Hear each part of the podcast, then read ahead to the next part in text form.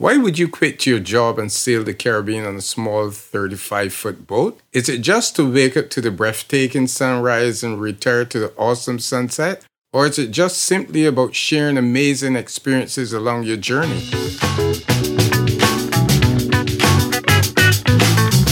Hello and welcome to Tripcast 360, the podcast of lively banter about travel, tourism, and entertainment. This is Michael Gordon Bennett coming to you from a very windy Las Vegas, Nevada. And I'm joined as always by the Barbados Flash via the Big Apple, Dave Cumberbatch.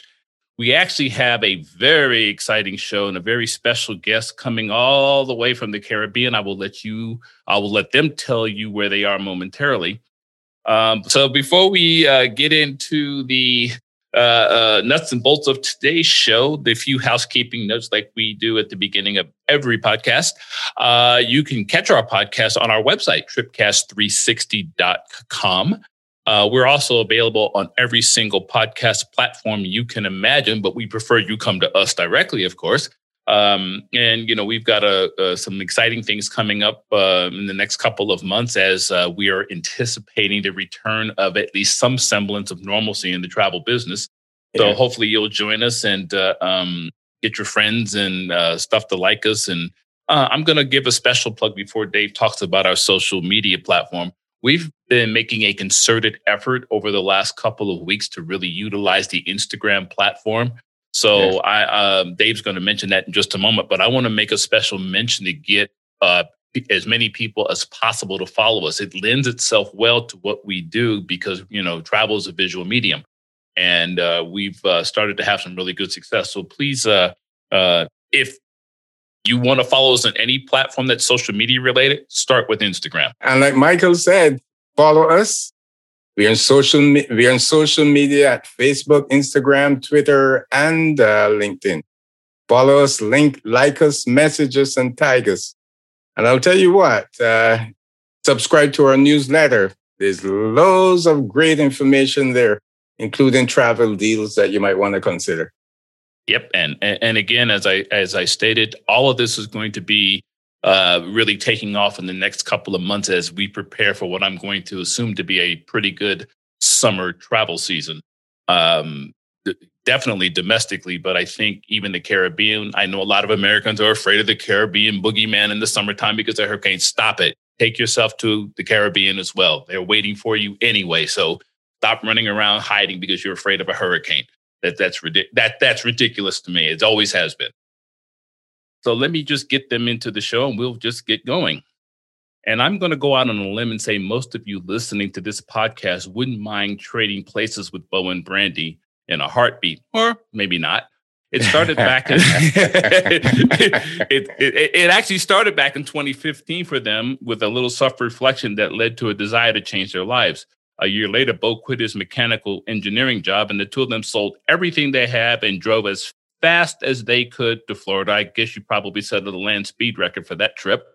And they, uh, with no training on sailboats and no maritime experience, they went out, bought themselves, uh, um, I, I, think you guys called it a rescue boat, and uh, put it together. It took them a couple years, and uh, now six years later, they're floating home is their life. And uh, like I said before, I'm not going to give away where they are. I'm going to let them tell the story. So, Bo and Brandy, hey, welcome to Tripcast 360.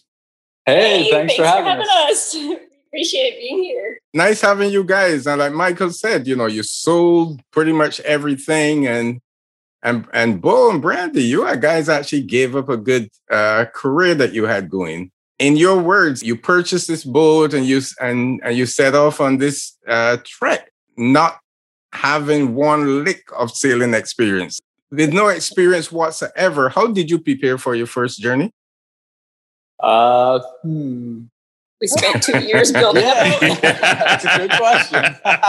we knew how it works. We yeah. actually never practiced it. Right. Yeah. I mean, I guess prior to that, I did a bunch of research, just a lot of studying, like listening to podcasts, reading up on sailing in general, and and then um, we did go out with uh, a friend in the boatyard just to get you know, just just to get the basics, right? So that one that yeah, one time that helped a little bit. But you know, it's just um, we got comfortable being on the boat because we worked on it for so long and we were living aboard as well while we were working on it. So that helped us at least be familiar with the boat, you know, the space and that sort. But as far as the sailing part, it wasn't that difficult. You know, you kind of just get the basics and just learn as you go, right? Yes. makes it sound really, really easy. But I'll tell you what was difficult. It was extremely difficult, you guys uh, quizzing family members as to how to pronounce the name of the boat. So, so, so, so, so I tried it myself. Is it, is it Sersha? yeah, Am, you got am, it. am I close? Yeah, you- tell us. Saoirse. But I, I, I, in Gaelic. yeah, I, I did one better. I actually put a pronouncer in my show notes so I could remember. We say Saoirse like inertia. There you go. How did you come up with that name?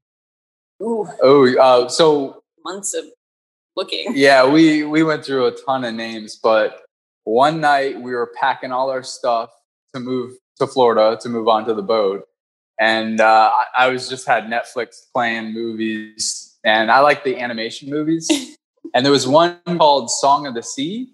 Great movie. Yeah, it's a great movie. If you haven't seen it, check it out. Uh, it's yeah. won a few awards, but uh, the little girl in there, her name was Saoirse.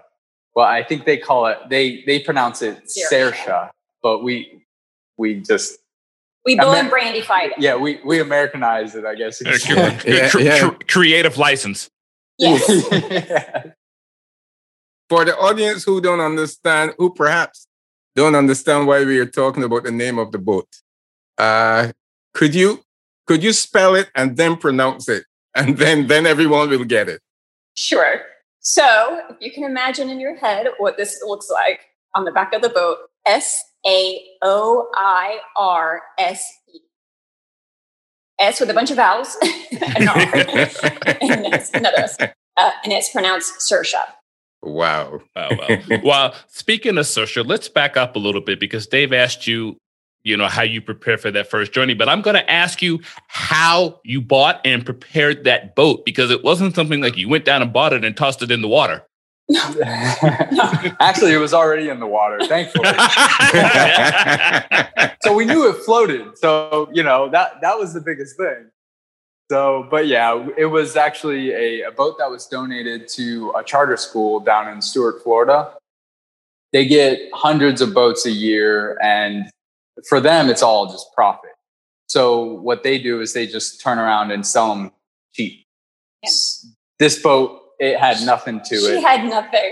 nothing. Like No engine. Well, the engine was seized, which is actually something we were looking for because we planned on turning her into an electric yeah, boat. yeah. So, uh, but no stovetop, no oven, no.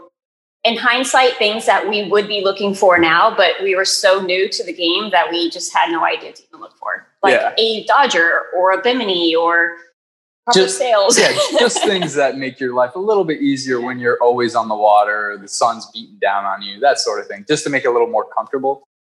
Um, so we made a, a very low ball offer. I think we offered two thousand, and they they settled for twenty two hundred. So we, we Wow. yes. yeah. So we got her really cheap and uh, we had her towed to a boatyard about an hour north um, in Fort Pierce, Florida. And there we spent two years working on her on the hard or in the water. Oh, Kinda it's both. Different. Yeah. So different. Well, that's an interesting way to get familiar with what, what you're going to be sailing in. And uh, Yeah. uh, I, I'm assuming that a little bit of your mechanical engineering training came in handy. Yeah, it helps, you know, it, it, it helps me understand things and, you know, you still have to figure it out, right? Right. It's not just, uh, just intuitive, but it, it made it a little bit easier. He's very modest. Would I be able to do some of the stuff that he does just by looking at the things? No. But I'm very grateful that he's along for the journey. well, you've learned a lot in this journey too. I've been watching Yeah. you sewing masts and, and steering yourself, and you know, you, you got the language down about heat, all that stuff. I was Oh, listening man. to some of your podcasts on your YouTube channel, so which we're going to Yeah. promote shortly. But yeah, you've Oh. learned a lot on this too.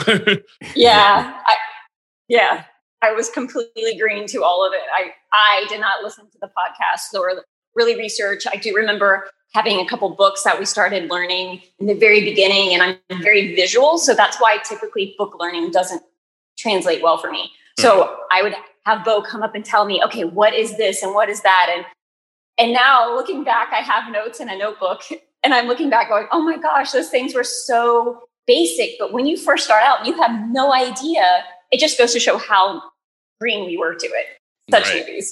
wow. So so your boat was what 1971 when it was originally built before you guys Mhm. redid it, and it's what 35 feet. Yep. You got it. Yeah. Wow. So n- now that you're in your floating palace and you've redone everything. Oh, we haven't redone everything. Oh, Yeah, I, I I actually want to back up for a minute because you know you both have great careers, had great careers. You know, you got your fitness company, your photograph company, you're a mechanical engineer. What made you just decide, the hell with this? We're going to go get a boat and start sailing. And whose Just idea that. was it? And who, And yeah, who- whose idea was it? I think I know, but I want to hear this. actually, Actually, it's funny story. Yeah. Um, we were tra- well, Brandy was traveling a lot because she was uh, in corporate as well. She was doing district managing for a frozen yogurt shop. So she was basically all over the upper state of New York, um, gone hours, you know, days. weeks. Yeah. yeah. But uh, in that time, I had a lot of free time, so I would watch YouTube, and I would I somehow got on to sailing channels. So I think while I wasn't around, she would watch those same YouTube videos because they were recommended because I was watching them. So we both kind of had the bug, right? Because I think you were you were just fed up with Yeah, traveling and stuff, and she's like, "Let's do something different." Yeah. and she she actually brought up the fact of buying a sailboat and moving on to it. So my my interest probably peaked it, but it kind of set the bug in her her ear. okay, I was wrong.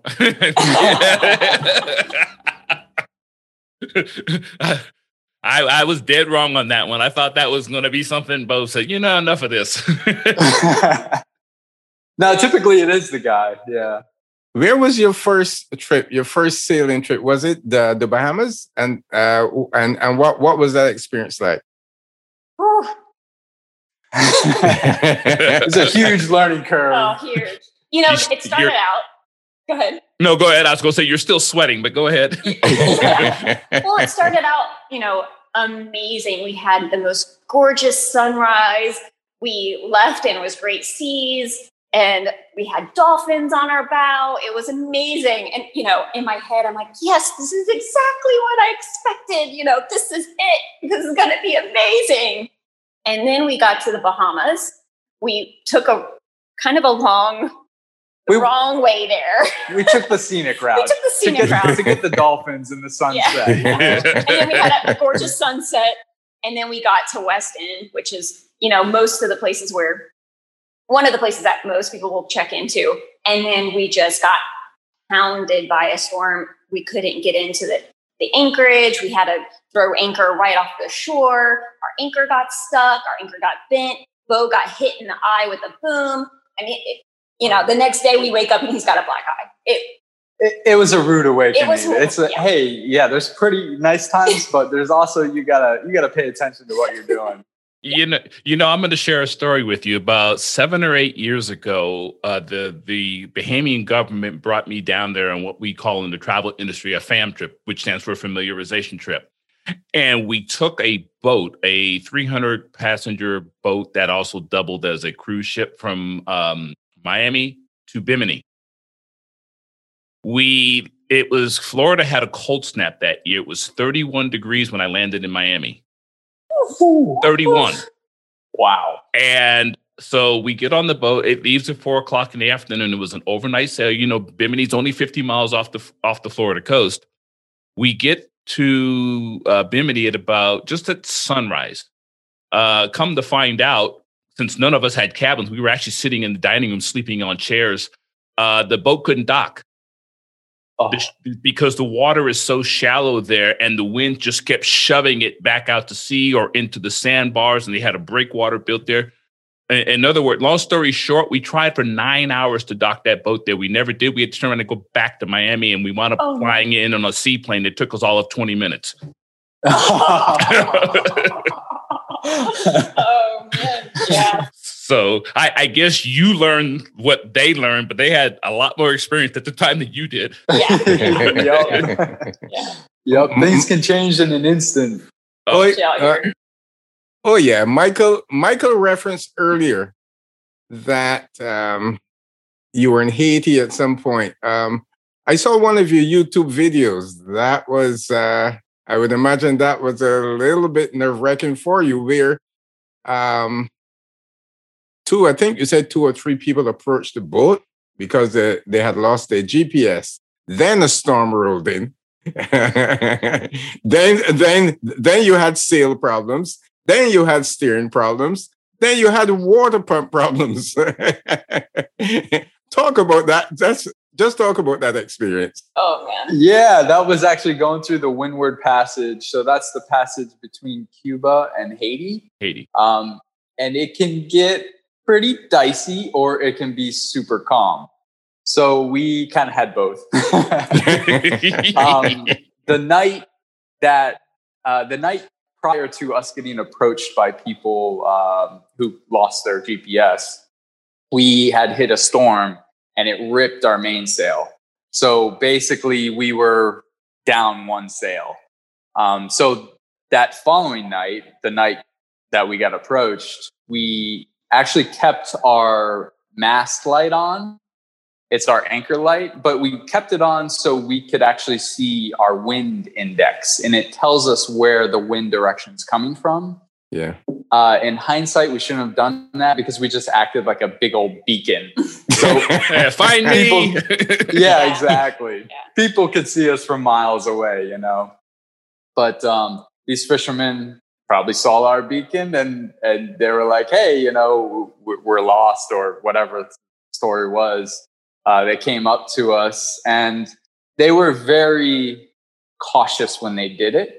So for me, it actually made me feel a little comfortable in a sense that because they approached so cautiously, that it was it didn't seem like a dangerous situation, right? But Brandy was down below. So there's another another side to that story for me. Okay. It's kind of like when it's you know you can't see or it's dark or you're you know you just don't know what's happening. So I had just gone to sleep and had just fallen asleep, and Bo wakes me up and says, "There's a boat approaching us," and we're it, of course it's at night. Everything happens at night. We're 50 nautical miles offshore. Nothing should be approaching us unless it's a ship at that point, much less something this small. I could hear them coming and I could see a flashlight kind of shining into the, the cockpit. And he's just like, hand me, hand me the machete. So even though I felt comfortable, I just wanted to be prepared because you know you never know if they start if they try to board the boat, then I, I have to do something. You know. Yeah. you know, I think it's one of those things out here that it's one of the things that you think about for us, for for myself, the most is being approached and being vulnerable because with the sea and the ocean and the wind and the weather, it's it can kind of be in our control. You know, we can control what we do to that situation, but if somebody's approaching us, it's a completely different situation.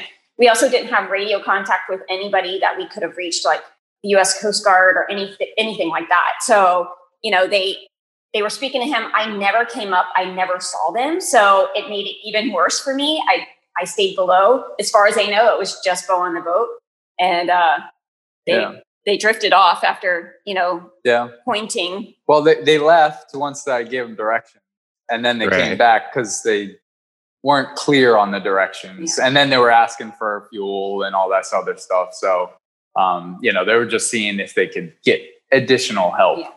Which unfortunately, if he's we didn't have an autopilot at that point, so he had a hand steer. Mm, there, there wasn't much I could do other than just point the direction Yeah. of where they wanted to go. So, yeah, wow. Yeah. It was Well, pretty scary. Uh, let lest our viewer, our listeners, think that this is all always harrowing experiences. Uh, let's. Uh, I want everybody listening to go to Bo and Brandy on uh, YouTube. They have a great, great channel there are what at least two dozen uh, videos of all the places you've gone and sailed the good the bad the ugly and everything in between. And trust me when i say this there is more good than haiti uh, in yeah. that experience. So well, um, yeah so go. Yeah funny enough you know we were actually on our way to haiti when we got approached and all that happened. And when we pulled into Île aux Vaches, which is a tiny little island just south southeast west of the island most gorgeous people there. It was just the most nice, welcoming place, gorgeous sunsets, just beautiful people wanting to help. I mean, we had a boat full of kids who never didn't speak a, a lick of our language, but just wanted to watch Jackie Chan movies. Oh, great. What an experience. You know, you kind of have to take, yeah. we knew what we were getting to out here. You know, you can take the good with the bad, or you turn around and go home. Yeah. What planning goes into um, one of these trips. And, and what I what, what I mean by that is it is is there any planning or you pretty much just say, you know, let's let's go to the next closest beautiful destination? Yeah, it's pretty much that. No, one hundred percent is not. For me, it is because I don't plan it. yeah, there's a lot to do with wind and weather, and mostly we have to wait for wind because we are an all electric boat, we don't motor anywhere. Um, a lot of boats, if you know they get becalmed by the weather or wind, um, they'll motor to their next destination. Whereas for us, we have to wait for a certain type of wind, and depending on the wind direction, how far away we are, it, it can take us about three times longer to get somewhere than somebody else because instead of motoring directly into the wind, we we have to what's called tack. Zigzag. So, so zigzag to yeah. to our destination, which can take a while. So we we try to avoid that, but you know, there's some areas that like Barbados in particular, ah, yes. we would have to tack to get there. It would take forever. Yeah. And what what permission do you need? Do you have to radio ahead of time to get permission to enter into um, what to, to those waters? In the past, back when we first started this, not necessarily. Um, you can you can file like a float plan. Uh, mm-hmm. Basically, gives you know the the destination or the port where you're going an idea that you're going to be there and then you let your family and friends know that you're leaving those are typically longer trips really yeah longer trips so uh, in a, on a longer trip we would do that um, but short trips, not necessarily. You don't. We didn't even have to notify anybody, but because of COVID days now, now we have to get pre-approval and we have to go get a test. Certain places. Certain places, you yeah. have to quarantine, but now it's 100%. You want to let your island know that you're coming into the waters. Right, because you want to make sure that you're actually allowed to come in and anchor. Okay. Yeah, that's interesting. I, I, I got the impression from looking. I think you guys were in Saint Vincent, uh, the Grenadines, or something, and you passed by. I, I get the impression that you've made a lot of friends on this journey who you may see over and over again at different ports. Yes. Oh, that's yeah, so cool. it, I mean, it really is the the icing on the top. I mean, it the friendships that we have made, they're instant because we all have such a we all have something in common. You know, there's something to talk about. We don't have to just talk about the weather. It's, you know, did you have to wash your laundry in a bucket yesterday? Or, you know, those sort of things like what ripped, what broke. You know, the, we our our hardships actually bring us together, but then we get to have so much fun. But yeah, we we'll hop to an island and see somebody and then never see them again until, you know, a year later. We've literally run into people years year later in a different island. It's just yeah, that's the thing. So, so we we befriend people so quick because uh, we don't know how long we're actually going to be able to spend with them, how, mu- how much time we're going to be able to spend with them. Because everybody's constantly moving. Yeah. Is, is, there a pattern to the movement that you've noticed, or just people just, ah, we're going here? Yeah, a little bit. Just uh, depends on like the cruising area and hurricane season, like how hurricanes impact um, what the wind conditions are going to be in that certain area at that certain time. So that kind of makes a pattern? There's only a certain amount of hurricane holes, and here Yeah. in the Caribbean, that's pretty much your whole year is based around where you're going to spend hurricane season. So, you know, most of the people who are traveling in, say, January, they're all trying to move south to get to Grenada, possibly, or St. Vincent and the Grenadines, or even further south. And then once November happens, once Yeah, no- September, November. People start people moving start moving north. back up north, or they Okay. move west. Mhm. Oh, okay. Yeah. Share your experience that you had in St. Martin. Um, I thought it was extremely interesting that Bo did some supermarket shopping and um, he actually went to take the card back. Oh, I'm yeah. like, I'm because because I'll because I'll tell you, Bo. When I saw you two guys pushing this cart down the street, this shopping cart, you put it you put it on this little dinghy. Is that how you pronounce it? You know, the little Yeah. boat that you take to shore. You put it on that. You you took it over to the boat. You unpacked the groceries, and then you went back to take that shopping cart back. I mean, I was really I, I was I was really impressed. yeah, you know, um, I don't know. It's just we see it in places where cruisers can tend to gain a reputation for being disrespectful and they they mistreat things because they're only going to be there for like a week or two and then they're gone, right? Well, Yeah. that's just not morally. That's just not how we operate. So, like, I didn't. I feel bad about leaving a shopping cart. You know, it costs money for the grocery store to provide that shopping cart. And then it's just an eyesore. You know, what's going to happen to that shopping cart? It's going to maybe end up on the beach or get trashed or, Yeah. you know, out. rusted out, you know. So it's just more of a respect for the for that area, for that country, you know, for the people who shop there, that sort of thing. So Yeah. we yeah. And the reason I brought it up because I wanted our listeners to know it speaks to your character. And I want I want I, I wanted the listeners to, to to hear that story. Uh, speaking of character, we're talking about food now. Who cooks? mostly me. most of the time. Yeah, most. But I do. Yeah, I mean- yeah, yeah, you, you Hey- cook well. Yeah. Hey Bo, I'll tell you, speaking about cooking and eating. I uh I was laughing when you were was it breakfast or eggs or something like that. Oh, And and and you were just licking the plate and having fun doing it. you right, guys. right, And that was not for the camera. And- he and- does it all the time. And and Brandy was going crazy. you know, it's it's funny because every meal he does it, and I should be almost thankful for it because it cleans the dish and it's easier to wash. and, he, and he leaves nothing. He doesn't. He literally, and it's so. he does a good job at that. I'm just glad he doesn't do it in restaurants.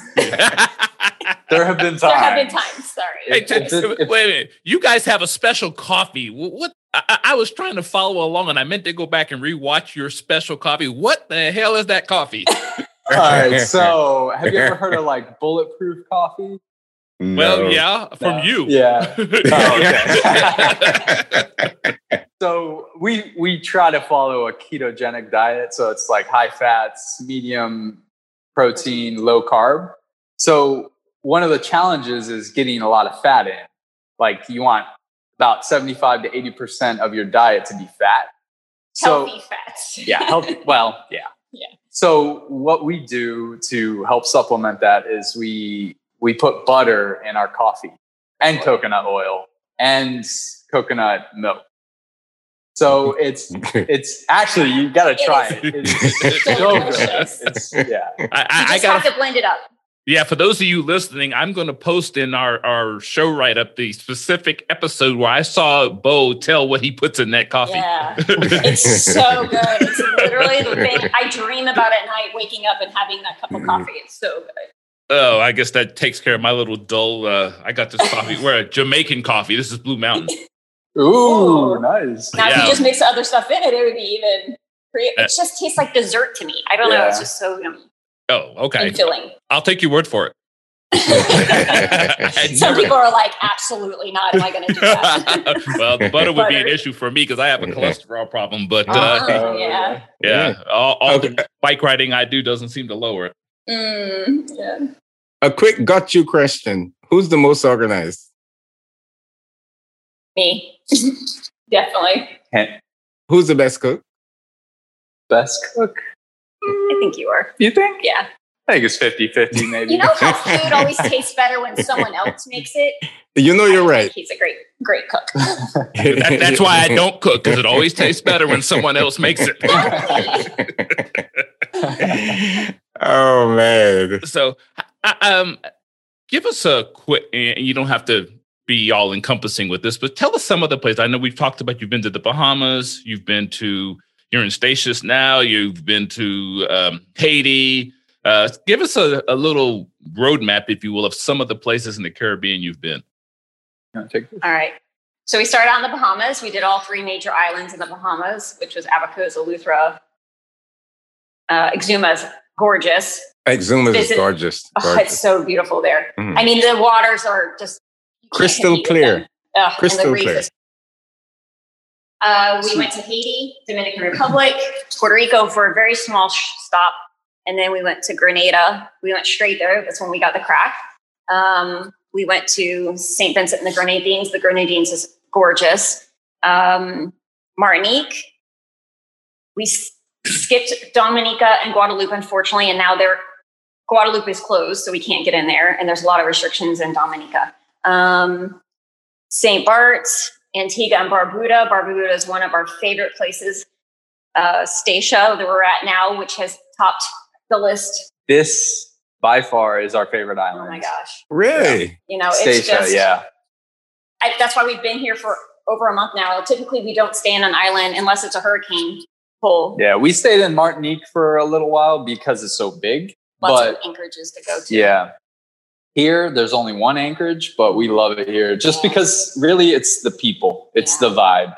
Like the people here are the friendliest and just so welcoming and helpful. And it's so funny because we never, we didn't even know what station, or where Statia was. I knew of Saba, but we didn't Right. know of Ser- of And it's just this tiny little island is just so full of like a lot of things to do, but just the love here. People are waving to you and saying hi to you. We've made so many friends here. I'm literally gonna.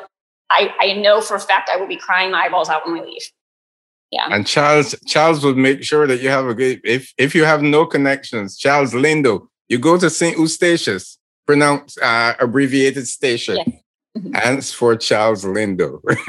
Yeah. He's Yeah, he's great. he's great. he's, he's fantastic. And then Yeah. we've done St. Martin and USVIs. Yep. I think that's pretty much.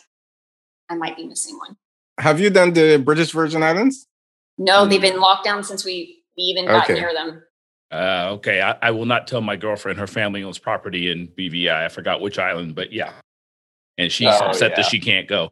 Um, So sad. now, your your longest trip, if I'm not mistaken, was Puerto Rico to Grenada. hmm How, Correct. how long was that trip? Uh, and we'll get into the problem you had with it in a minute. But how long is that trip normally? Well, it was planned to be what five, six days. Uh, yeah, about five or six days, and if I want to say it was over 400 miles, right? Yeah, it was 400 just under miles. 400. Yeah.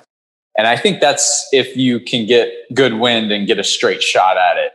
We, and we gave our float plan to our family, so everybody knew it was going to take us five, six days. six-ish yeah. days. Yeah, but it. Uh, should I jump right into it? Oh, you you may as well. I, I don't. I, I, I mean, uh, uh, uh, uh, you know, you mentioned the the cracked hull a minute ago, and we did that pre-interview. So now it's time to tell them what happened. Okay, yeah. So it ended up taking us nine days Mm-hmm. and 600 miles, I yeah, think. something crazy. Um, but we basically had, like I talked about earlier, we had to tack our way from Puerto Rico to about just south of St. Croix. And then we started heading south. Well, it was more of like a southeast. But we were beaten into the wind. And if you guys don't know what that means, that's basically we're trying to point as close to the wind as possible.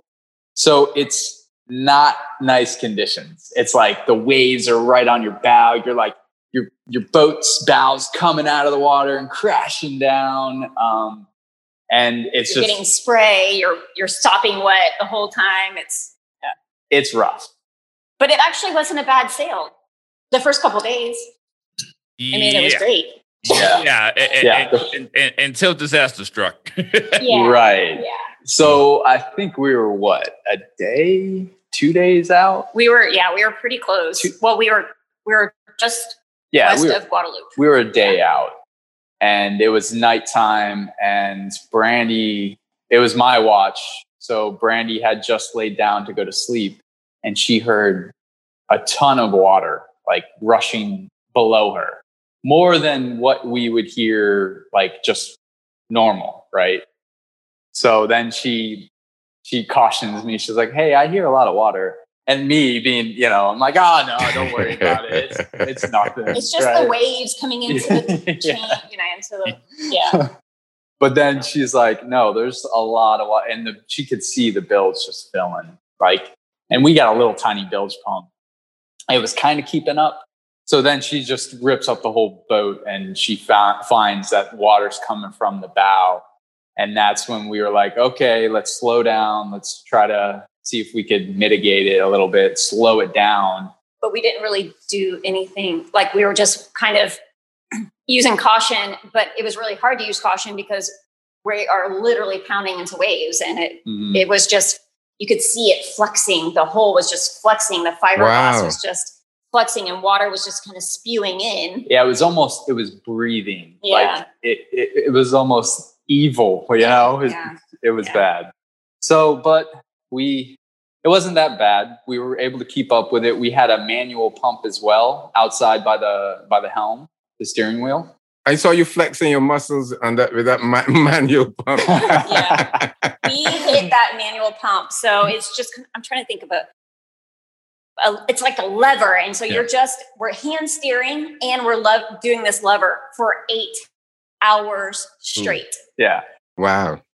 And mind you, it, it's not designed to handle that much stress. So we basically wore it out. We there's a diaphragm on it and we we punctured it because we were doing it so much. But prior to this, I was like, we can't keep this up. you know, probably six hours in. He's like, what did you say? I don't remember. Yes, we can, or something. And I was like, not if it, you know, after it broke. I'm like, well, not after it breaks. We can't.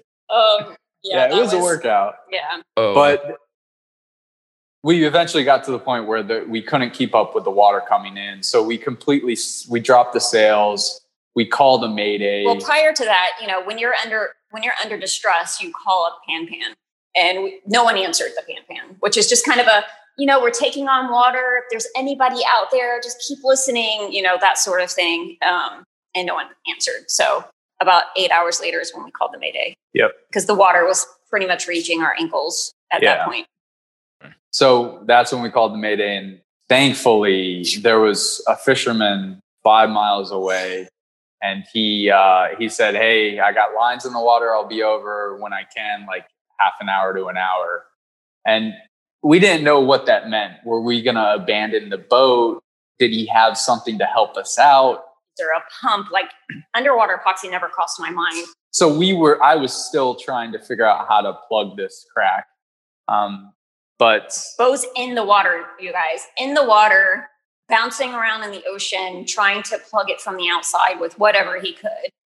I'm inside just shoving every important thing out into the, the cockpit, thinking, I don't know, are we going to have to leave the boat? Is this guy going to pick us up and leave? But yeah, it was yeah quite the.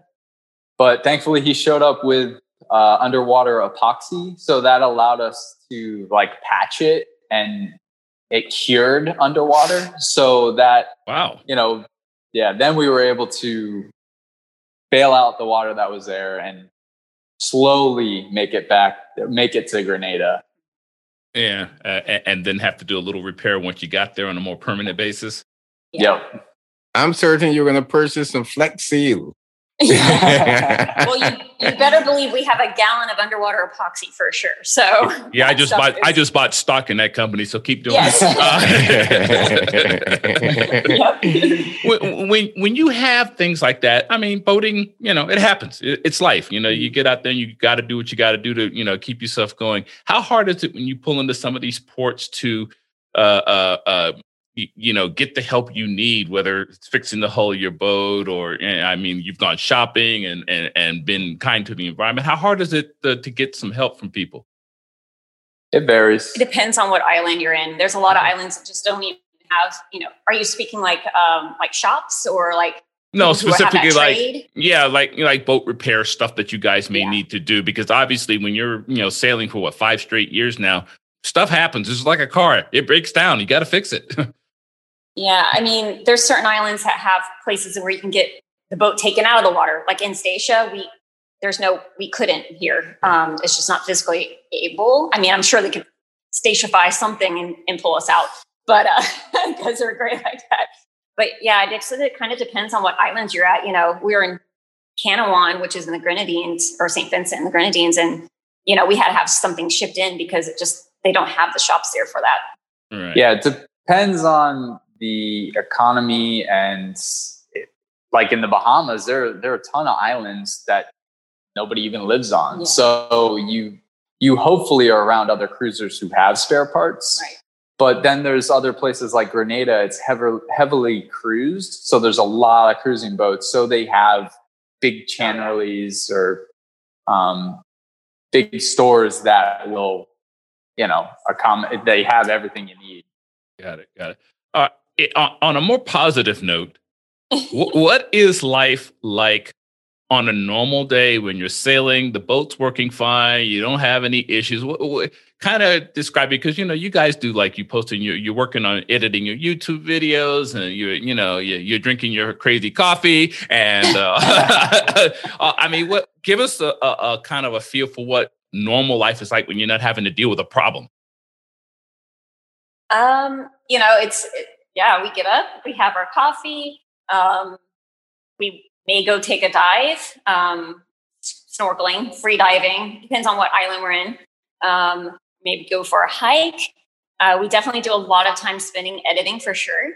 Um, yeah, I, It's daily life. yeah, it's yeah, it's- yeah. it's just it's out on the water. You it just know, takes three or four times longer to do something. So, say like laundry, you know, it's going to take me three times longer to do something. Washing dishes takes three times time longer. It's just you Right. kind of have to. Yeah, you, I mean, it takes. We literally have to leave the dock here and walk twenty minutes ish up a Mhm. hill in order to get to the grocery store. So, you know, it's just a workout.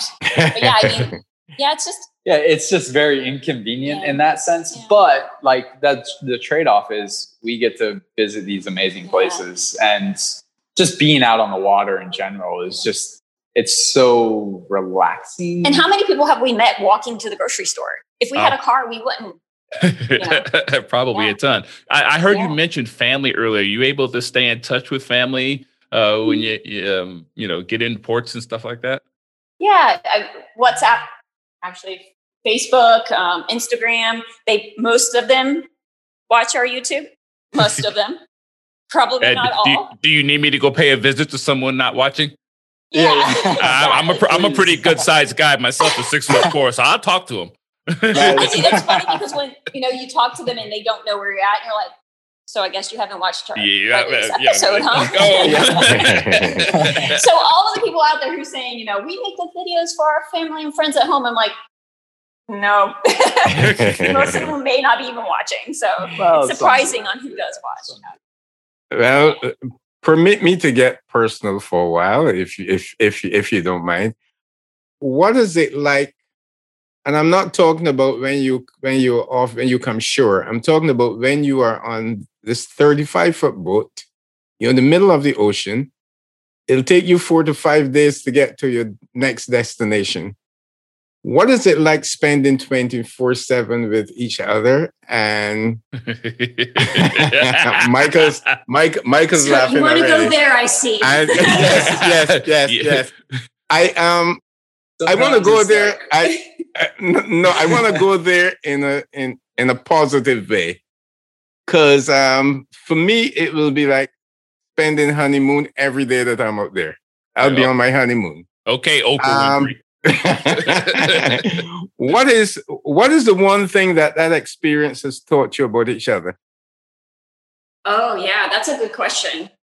I would have to say that it's definitely created an even stronger bond with us, and especially with communication for sure. Because if you're out here and you don't know how to communicate, it it's a life or death situation here, you guys. you know, it's if you can't communicate when you're out there and it's it's having a you know you're having a rough go at it, you can't be angry at each other. You just have to. You get Work over it out. things real fast. But it is it. I gotta say it, it has been the most challenging thing that we've put our relationship through. Yeah. Because prior to this, you know, we've owned businesses together. We've worked really close to each other, and we we're like, oh, we're good. Like we, we get along really well. But being out here in these stressful situations, like um, there have been times where we're like, all right, should we should we still keep do doing this? this. Yeah. it's it's been a very big learning experience and a very big growth experience for sure. Yeah. Which I mean, you know, it it's one of those things where I'm really grateful that we're out here and you know, we always dream, man, I just wish we could spend 24-7 with each other. We definitely got it. Um, Maybe a little much. you know, it's like living in your closet at home. Just put a toilet and a you know a sink in there, and you're good to go. Just imagine living in your closet with your other half. Your spouse, yeah. Any words of wisdom for my co-host who might be envious of that, uh, you know, and might be thinking about um doing the same thing? Yeah. I, I, I'm The- the crazy enough to do it, so that's why he's asking. I mean, you you got to have a little bit of crazy to do this. I was gonna say there, there's no uh, big reward if you don't take a little risk, right? That's right. Yeah. That's how you. That's how you roll. Or in your case, Yeah. You're just you're going to need a boat that has uh, a lot of headroom. Yeah, Yes. being six Yeah. four, you said. That's, uh, you you might need a custom boat. I, I, one of my really good friends used to live in the marina in LA on his boat, and I was on his boat three or four times a week. And I have a size 15 foot on top of all of that. Wow. And every time I stepped on the boat, I would have to step sideways to get my foot on to give me enough strength to get me on. That used to drive me crazy. He laughed a few times, and I actually almost, I bit the dust twice. And I had a nice Oh. I had a nice sea lion come up and nudge me. Oh my gosh! Yeah, uh, the, yeah. The, the there are sea lions in the harbor at Marina Del Rey, and he, he just nudged my leg, and, uh, and then and then he looked up at me and says, "You idiot! What are you doing in this water? This is for me." but uh, This is my home. it's my home. Um, in, in the few moments we have left, what's next for you guys? What what what are you going? to First of all, are you going to keep doing this? How long are you going to keep doing it? yeah, we're gonna keep going until we don't want to do it anymore. Uh, you There's know, no end, end, end No end date. game. Yeah. yeah, no end game. But ultimately, we want to get to the South Pacific, uh, like Yeah. Fiji in particular, because we honeymoon there, and yeah, we loved Fiji. Yeah. So yeah. And New Zealand is amazing. Yeah. Oh yeah, I've been to Fiji. I spent uh, uh, another one of those quote unquote fam trips, and uh, they they the, when I got off the plane because it was a 12 and a half hour flight from LA to land at the airport, and then they put me on a seaplane to this little island called Vomo Island. Mm. It, it was a honeymooners island, and I'm single. oh no! And the girls at the resort felt so sorry for me, so they set a bottle of champagne outside my door every morning before breakfast. And I had so much champagne, I was walking around the island sharing it with all the. There was only 28. I, I think they call them bures cottages on the island. So I just basically started handing out champagne to everybody. I almost wonder if it's the one that we went to because that's kind of the situation we were in at, at Bure on a. we actually took a boat there, but yeah, Oh yeah, it's great. It, it was great. I love Fiji. So I guess that that means it transit through the canal. At some point, So there, there have been talks of maybe, search it too. yeah, selling this boat and buying a different. Uh, Okay. so this was like our learner boat, you Yeah. know, the fixer upper. Let's get an understanding if we even like it, you know. So we didn't invest that much time. Well, we didn't invest that much money into her.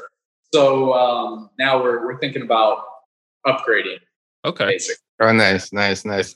Now you are on St. Eustatius, and you've been there for a while. Um, everything that I've read, um, it was a last minute decision for you. Now you're hailing St. Eustatius as as a hidden gem. Share what your life is like there. Uh, can you share that? Yeah. Yeah, so we were in Antigua and uh, it was low risk at that moment. Um, there's only a certain amount of islands here that you don't have to take a test or, you know, or have quarantine to get in. Um, so we actually were looking at Saba and Saba government didn't get back to me on a question. And I had been talking to a boat neighbor and they said, what about St. Eustatius? And I'm like, what? Where? Who? and so I remembered seeing something on the, the map next to Saba, but we got here and, you know, it's kind of one of those things when you drop anchor, you don't know how the island's going to accept you, especially during this time and age of COVID. Um, by the time we got to the dock, we had two people greeting us. It just felt, you just stepped on land and just felt the energy of positivity and happiness and very welcoming. It's just been. But our typical day is we do a lot of exploring. There's so much to do here: hiking, uh, diving. We got certified, so we're we're now able to go scuba diving. Before we were just free diving, um, so that's been a huge adventure and opens up a lot so of doors. Much history. Yeah, so much history. Um, but I, I, really feel it just comes back to the people. We would not have been here this long if it wasn't for them.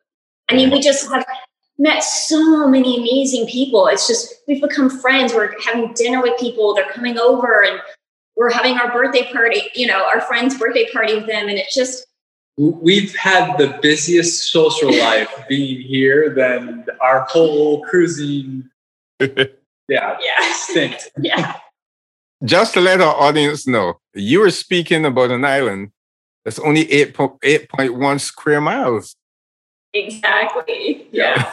you, we, we thought, you know, what is, you know, there's going to be maybe a week or two that we could squeeze in of things to do. I mean, you know, we've got to edit, but maybe we can hike the volcano. But there's just so much more in between that, gosh, it's just. It's been great. Yeah. It's just. Wow. Yeah, eh, you guys have learned so much about navigation. I mean, you were talking about the, the gap between Cuba and Haiti earlier. Uh, I mean, the Caribbean is not one of those places where the water table is the same all the way around. I know you had shallow anchorage in Bahamas, but pretty deep water one in Grenada, where you had to get an extended uh, uh, uh, uh anchor. Uh, how has that experience been just learning the the currents that run through there? The caribbean is not the same. You got the largest gorge uh, on the west coast uh, or on the east coast rather right there near grand cayman. I mean that's got to be like a, a, navigating nightmare. Uh yeah it's um like you said it's just been a learning curve and we try to take it slow in a sense of when we do travel from island to island we um they're only like day trips and we we sail conservatively. So we uh, kind of have to because we don't really have any options because an all electric. We yeah. don't really get to do things. And also we have a very small, well, under our boat, the keel actually pulls up. So we have a very shallow draft. So it was oh, amazing in the Bahamas because, you know, we're going to places that most boats can't. Um, mostly the catamarans can get there because they're super shallow. So it's definitely saved us for sure um, yeah. in shallower areas. Yeah. Well, when when you're ready to buy your new boat, Dave's going to buy your old one. Awesome. Good luck. I advise you not to, but if you want to learn to sail. Well, he's only going to buy it so he can practice the name. Oh, yeah. you know, I think that's probably one of the biggest things is that we had was because we had the electric motor, it, we were forced to learn to sail. We had no other option. We weren't going to be able to go to point B if we didn't raise the sails and sail. So I think that really helped us learn. And we didn't have an autopilot. Most boats have autopilots, but then again, what do we know? Nothing. I didn't know that. Every video, every picture I've ever seen, someone standing behind the helm, right? I thought it was normal. I, you know, the bottom of Exumas, I found out. I, I knew I just didn't tell we couldn't afford one. That was. uh, well, a- actually, that's a great segue into my next question. What you're doing is not for the faint of heart in terms of just what you're facing in sea conditions, but it also costs. Uh, h- how are you able to maintain yourself and, and be able to sustain yourself, uh, you know, financially? And I don't want to see your checking account. That's not what I'm getting at. I mean, but it, I mean, but it, it, it costs a little. Yeah, yeah, definitely. Uh, boat maintenance isn't cheap, and then depending on what type of sailor you are, like whether you like staying in marinas, like to go out to eat, that costs a lot of money. So um, us, we don't do those things because we're on a very low budget. But mm-hmm. when we first set off, we had a an online business, mm-hmm. um, more in the supplements um, in a keto area, in, in the ketogenic area. But as we traveled, started traveling, we just lost focus on that and focused more on the YouTube. Well, our YouTube channel started growing, and you know, the income was you know way better. We are not saying to anybody, quit your day job and go out here and sail and bank right. on YouTube making your you an income. It may happen, but for us, it took you know several years before it even got to a point to where we're actually being able to create a living off of it. Yeah, actually, yeah. We, we can actually pay our bills now. Like yeah. in the past, we were putting a lot of things on credit card and kind of just full disclosure. We don't know how long we can make this last, kind of thing. Whereas when we first had left, our online business was doing way better. You know, so which we always thought, you know, if for some reason you, and not that we ever banked on YouTube, we never, we were only creating the videos because it held us accountable to create the videos of our journey. So we knew that we wanted to create that. But once YouTube started growing, we also have our Patreon account, which are people who, it's a crowdfunding site who help us along the journey, which is amazing. They are the most kind, kind generous I mean, people. Yeah. just the biggest support. And uh, so the, with those two, and we still do run our, our online business, that has helped us carry on. Yeah, I, I, I, saw I saw your Patreon account. And you're actually going to get a little help from me later. Um, oh, yeah, I, I, I, I, did see that, and that's actually where I was going, wanting you to talk about it, so I can figure out a cheap way to tell you I was going to help you. Um, um, yeah, no, no worries there. Uh, tell us a little bit about your YouTube channel. I've watched a ton of videos, but uh, I'd rather hear from the creator's mouth. Uh, it's been a learning process, just like the sailing. Um, you know, we we started off real small and not knowing anything about. No, we did know, but not know. We were wedding photographers, so we knew the photography point and standing behind a camera and taking pictures. That said, video is a completely different beast. Yeah. It is um so we we kind of understand lighting and that sort, but when it comes to pictures in motion and then you guys know audio, right? You know, yeah audio is like 50% of it and then the video is the other 50 so just just trial and error um, learning what we like to show and then the filming like how, how do you film something and how do you tell this story right we're still learning. We're at like 147 videos. Yeah. Well you you got it you got enough for several movies there. Yeah. But we're still at that point where like we're still learning our our storytelling and we want to keep getting better and you know we want to keep giving the story to our audience but telling our journey. So we have this legacy behind us of look what we did. This is this is not something that a lot of people do you know that we we got to do this we made it happen yeah nice nice i, I gotta ask you a, a, a, it's an oddball question but i have to ask because i also in my free time, I also work in the entertainment industry. I'm, you know, I, I, write movie scripts and I used to be an actor and things like that. So I'm very familiar with that. But I'm also in the travel business. And as a travel writer and a journalist, I get to go all over the world and see all these things. And I run across stories that make great movies. As an example, there's a golf course in Jamaica, and I think it's either in Montego Bay or Ocho Rios. When they built the golf course there, they had no caddies. So they go to King, they, they go to Kingston and get all these kids to come and they teach them how to be caddies. But while they were learning, they were like the bad news bears. They were taking the golf cart and running all over the grass and in the sand traps and doing all the things that. And I thought, oh man, this is like the Jamaican bobsled story with the with that movie with John Candy in it. I said, I can do this. Do, do you guys see stuff like that? So, oh, this would be a great movie on one of these islands. That Yeah. that's great. Actually, I mean, our crack in the hall will probably be a decent movie. Yeah, that, that's a story in and of itself.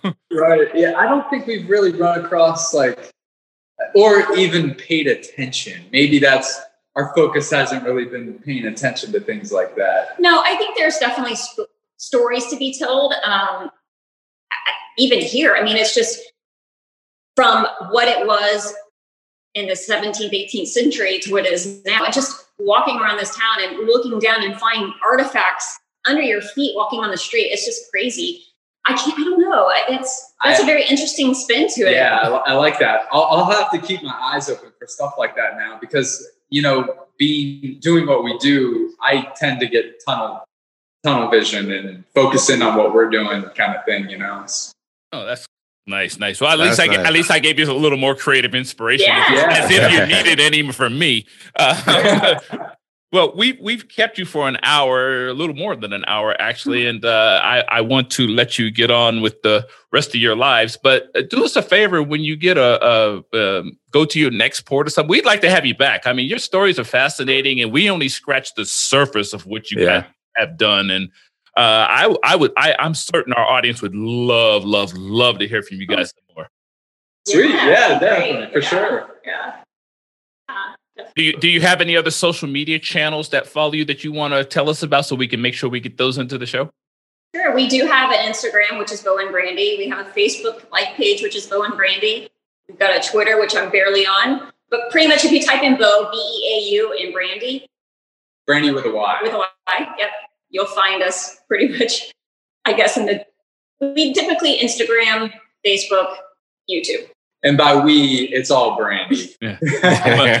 But Beau and Brandy sound like a singing group. Yeah. to read more about Beau and Brandy, you can visit them at their website. And uh, the website is sailingsearcher.com. or Uh, Beau and Brandy works as well. It gets redirected. fantastic. And you can follow there, you can follow them on their journey of adventure, sharing amazing stories along the way. And be, tr- and be sure to visit us at tripcast360.com to join the conversation and discover more fantastic episodes. If you like our show and want to learn more, please join our mailing list. Join us next Tuesday for another episode of intriguing conversation on Tripcast 360. Michael, take us out. Well, you heard it all. I have nothing else to say for Dave Cumberbatch. This is Michael Gordon Bennett, and thank you, and see you next time on Tripcast 360. Yeah.